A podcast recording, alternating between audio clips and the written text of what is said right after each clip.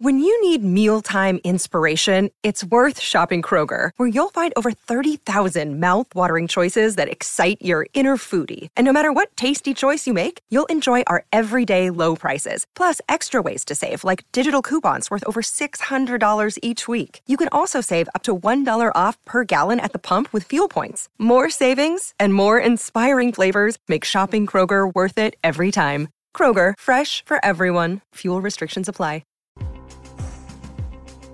Welcome to the Exit Your Business Your Way podcast with Ross Brennan, guiding business owners to the exit they deserve. Ross is a financial advisor who knows that business owners work too hard on growing and caring for their businesses not to leave it on their terms.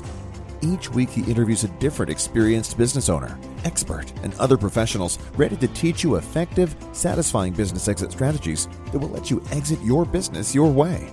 Don't wait until it's too late. Start thinking exit now. Here's your host, Ross Brennan. Hello, and welcome to the Exit Your Business Your Way podcast. I'm your host, Ross Brennan. This week, our guest is Jim Reynolds. Jim's the Vice President of Business Banking for Blackhawk Bank based in Beloit, Wisconsin. Jim advises businesses with revenue of 25 million and under in financing and treasury management with specialized service reps. He's also a certified exit planner. Jim, welcome to the show. Thank you, Ross. Glad to be here.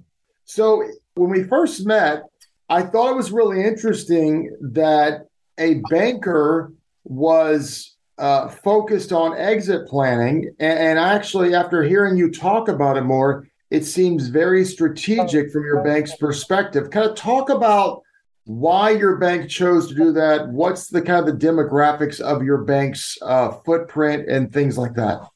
Well, probably got to give a lot of credit to our former CEO about 15 years ago. We have a lot of manufacturers and other professional industries here, and you could see the demographic, or he could at the time. I wasn't with the bank at that point.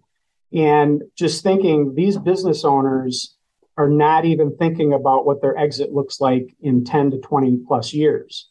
He took it upon himself as a bank CEO to go through some certifications, EPI, as well as Galliard Family uh, Institute, and was probably a pioneer in this space for a long time. And so when he retired a couple years ago, we were starting that process internally on succession planning. And it's important for our business owners because they're in that demographic right now. Most, I'd say the vast majority are that 55 to 70 year old uh, age range. Uh, so it's becoming a very popular topic. Now, it's also a a pretty shrewd thing by your bank. You're, you're protecting the uh, the customers and the assets of the bank because you're you aren't in a big met- metropolitan area, and if a business sells to the wrong person, and by wrong person I mean you know you have a lot of manufacturing. If you sell to a hypothetically a Chinese company, that factory is closed down and shipped overseas. Correct? That's typically correct. We've seen a lot of that in our area where they've moved headquarters outside the area. So your former CEO, he said, okay, I've seen what's happened to a degree. I don't want it to happen anymore because it could happen a lot worse. Let's go learn more about exit planning and let's go provide a service to our customers on how to structure an exit where it's a win-win-win, win for the seller, win for the buyer, and win for the community. Is that right? Yeah, that's correct. Because there's a lot of assumptions that a business owner brings into, you know, you, you've been part of BEI, you know, it's not just easy to put a for sale sign in your yard and sell your business. And especially if you're thinking of family businesses or key managers or key employee groups, a lot of times they don't understand what it takes to go through that process internally or, or that if that's even an option because they might not have money. How do you transition internally? Yeah, that's really interesting. So now you're a bank, and businesses look at banks to do a handful of things, but you basically have added this as a really a, a value added service for your existing clients, correct? Yeah, these are service wraps that if you go out in the market, probably if you go out into the country, I would guess that most banks are not doing for what we're doing for our customers in key areas. They're not doing that. And so, yeah, it puts us in a different position, more of a consultant, providing added services. And at the end of the day, pricing still matters, but it matters less because they're getting tremendous value for some of those service wraps. Yeah. So, and your sweet spot is where you guys work with with, with businesses that are about twenty five million dollars in revenue and under. Is that right? Typically, you might have some above, but the vast majority are going to be under twenty five million. What do you see as the challenge in that size company? The biggest challenge? Well, and you're going to get different slices within there. You know, you're you're under three to five million in revenue. The owner is running twelve different things, and as you go up that scale, they might have a, a CFO or even a part-time CFO. You might have other key managers to help. So it depends on where they are in that uh, that scale. But typically, if they're in a growth, they don't understand what's next, and so having some of these available until they get to that point is a great resource. Say HR is one of the examples that we bring up where they might not have an HR manager at that smaller level, but have an issue with, hey, I had to fire an employee Friday. Am I in trouble because I don't have a file, a formal file put together? They'll have a conversation with our HR manager, maybe walk them off the edge and, and the uh, the cliff there that okay, start documenting, but you're, you're not in trouble, and then she can direct them to other professional help if needed. What are the biggest differences you see in the businesses that are sellable at a pretty good multiple versus the businesses that, you know, the owner might be doing a dozen things, like you said, and, and really isn't really a business like people think as a business?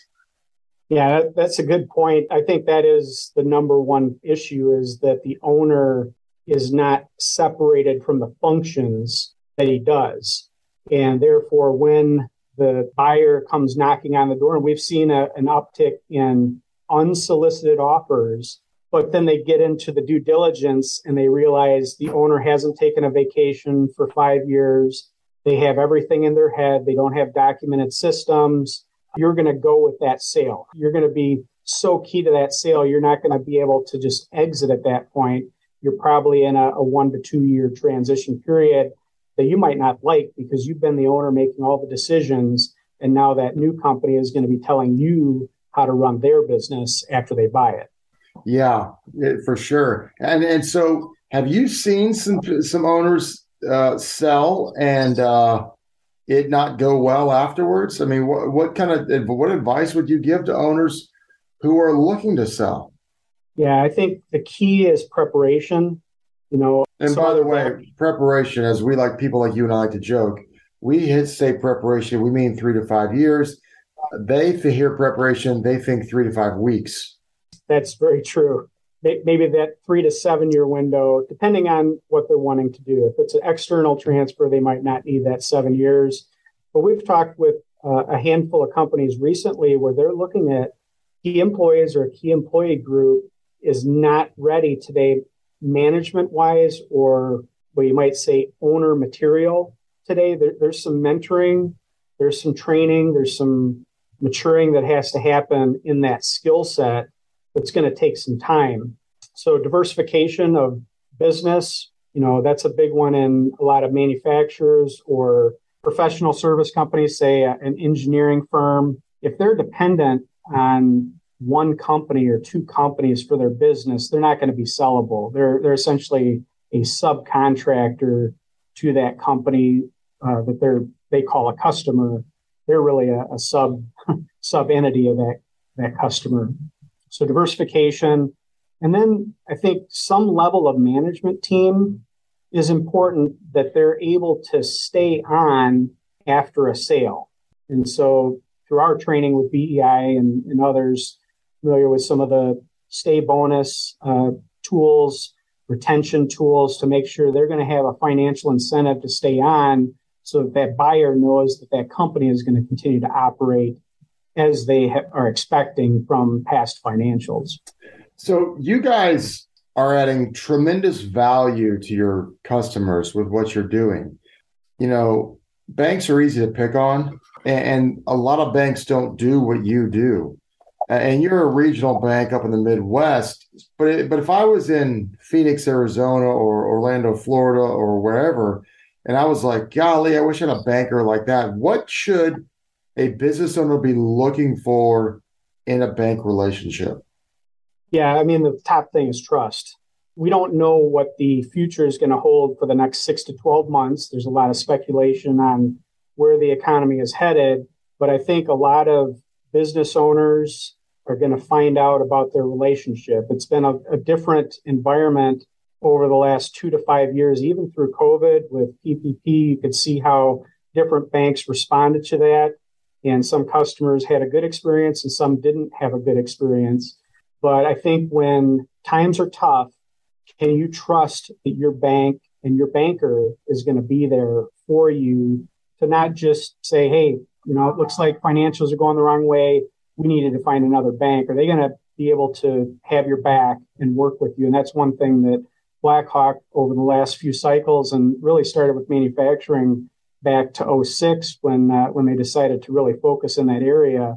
And that's where we picked up a lot of our business was uh, from developing that trust. Yeah that's important because so many banks um, they'll drop you like a bad habit or they'll try and call a loan. And it's really good to have like you said trust with your banker and really have them as a team member as opposed to a necessary evil. So if i'm starting out i got to find a banker but you know, I, am not going to have as I'm not going to have as uh, you know great terms in my relationship when I'm starting a business versus an established business that's been around with lots of revenue. What advice would you give to a new young business owner with an up and coming company that's looking to uh, looking to grow and wants to expand, but just hasn't had a lot of great a lot of great luck with banks? Yeah, you're going to look at your other professionals around you um, you know that's how we we approach it here is that we're not the most important probably in that relationship but the team that you have is the most important and making sure you have uh, alignment on kind of the values and direction of those professionals whether it's attorney wealth manager cpa others around you that are going to give you the advice. Because typically as you're starting up you're going to be smaller and not have those resources internally. And so you're going to have to rely on outside sources until you grow. Um, and that, you know, every area, like you say, geographically is going to be different in uh, the skill sets around that. Um, so I'm glad to be part of BEI Network because that that's helpful because sometimes you need to go nationally. Say an organization would look at an ESOP as a transition tool not every attorney or CPA or banker is going to be familiar with that tool. So you may even have to go outside of your geography. Yeah, that, that's the key. So, in your experience, you know, if I'm Joe Smith, business owner, and I've had a business owner for five, I've been a business owner for five or 10 years, and, and I've got a growing business, but I can't see a vision for selling my business, even though I'm 40 years old. But you and I both know that business is getting sold at some point everybody exits their business, whether they sell it or whether they die at the desk, you're exiting.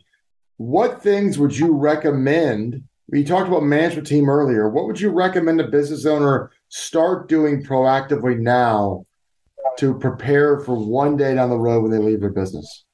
Yeah, so if they're in a growth mode, you really need to look at protecting your assets.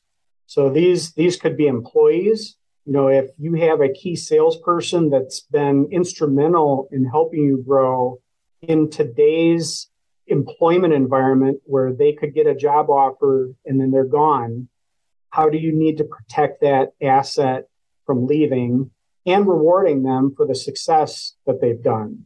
Also, is looking at you know, if you're a single owner, that's one thing. But if you have two or three owners in there, is making sure you're keeping up to date on valuations and internal documents. Like you say, if uh, someone has a stroke over the weekend and they're not able to show up for work, what does that business look like? If they have a death, what does that business look like? And who has authority? Because typically, if they don't have those documents, the spouse is going to take that position and they now become the partner in that business and they may not like that tend to usually bring that up as a conversation and they're calling their attorney just double checking making sure that their their documentation is correct yeah you better get that buy sell written and you better fund it well So, as we wrap up here, what advice would you give to a someone who says, "I want to be, I want to start a business"? What advice would you give to them? Well, I think you got to understand why. Why do you want to start the business? What is something different that you're bringing to the world or your industry that's not being done today? And can you make money doing it? What do you, what are you passionate about? You know, whether that's ultimately your family or a particular cause, what gets you out of bed every morning? Because you're not only going to get out of bed every morning, but you're probably going to stay up late in this business. And if you can't get out of bed, it's going to be a long road to continue down that path if you're not passionate about it. And I'm 65 years old. I've owned a business. I've never once thought about exiting it. It's never even crossed my mind. What advice would you give to me now? I would ask Ross if you have a health issue and you're not able to show up for work tomorrow, what does your business look like in a week, a month, or three months? You're not able to show up. Does it survive? And get them thinking. Let them kind of process that. If they have great contingency plans, they got a great management team, there's no concerns. But if they have their blood, sweat, and tears, their life work of the last 30 years in this business, are they willing to let that evaporate without proper planning? Now, Blackhawk Bank is based in Wisconsin, but what, what is what area are you guys all in? Yeah, southern Wisconsin. So you think of up to Madison, Wisconsin, over to Milwaukee, kind of that quadrant, and then down into Illinois, maybe I 88 over to Chicago, kind of southeast Wisconsin and northwest or northeast Illinois. So if someone's in that area and they say, I like the I like what Jim's saying, I need a bank, how would they get in touch with you? Yeah, they could just uh, they find us on our website. Uh, I'm on LinkedIn. I can provide details for my contact information as a follow up. But you know, even if they just have a question and they're not in our geographic area, I'm ha- happy to answer quick questions or maybe direct them to someone in their geography that might be able to help them. That that's fantastic. Having a good resource like you is key. Jim, I really appreciate your time today on the podcast. Yeah, I enjoyed it. You've been listening to the Exit Your Business Your Way podcast. This podcast is for informational purposes only. Guest speakers and their firms are not affiliated with or endorsed by PAS, Guardian, or North Florida Financial, and opinions stated are their own. Ross is a registered representative and financial advisor of Park Avenue Securities LLC, PAS, OSJ 3664 Coolidge Court, Tallahassee, Florida 32311. 850-562-9075. Security products and advisory services offered through PAS, member FINRA, SIPC, financial representative of the Guardian Life Insurance Company of America, Guardian, New York, New York. PAS is a wholly owned subsidiary of Guardian. North Florida Financial is not an affiliate or subsidiary of PAS or Guardian.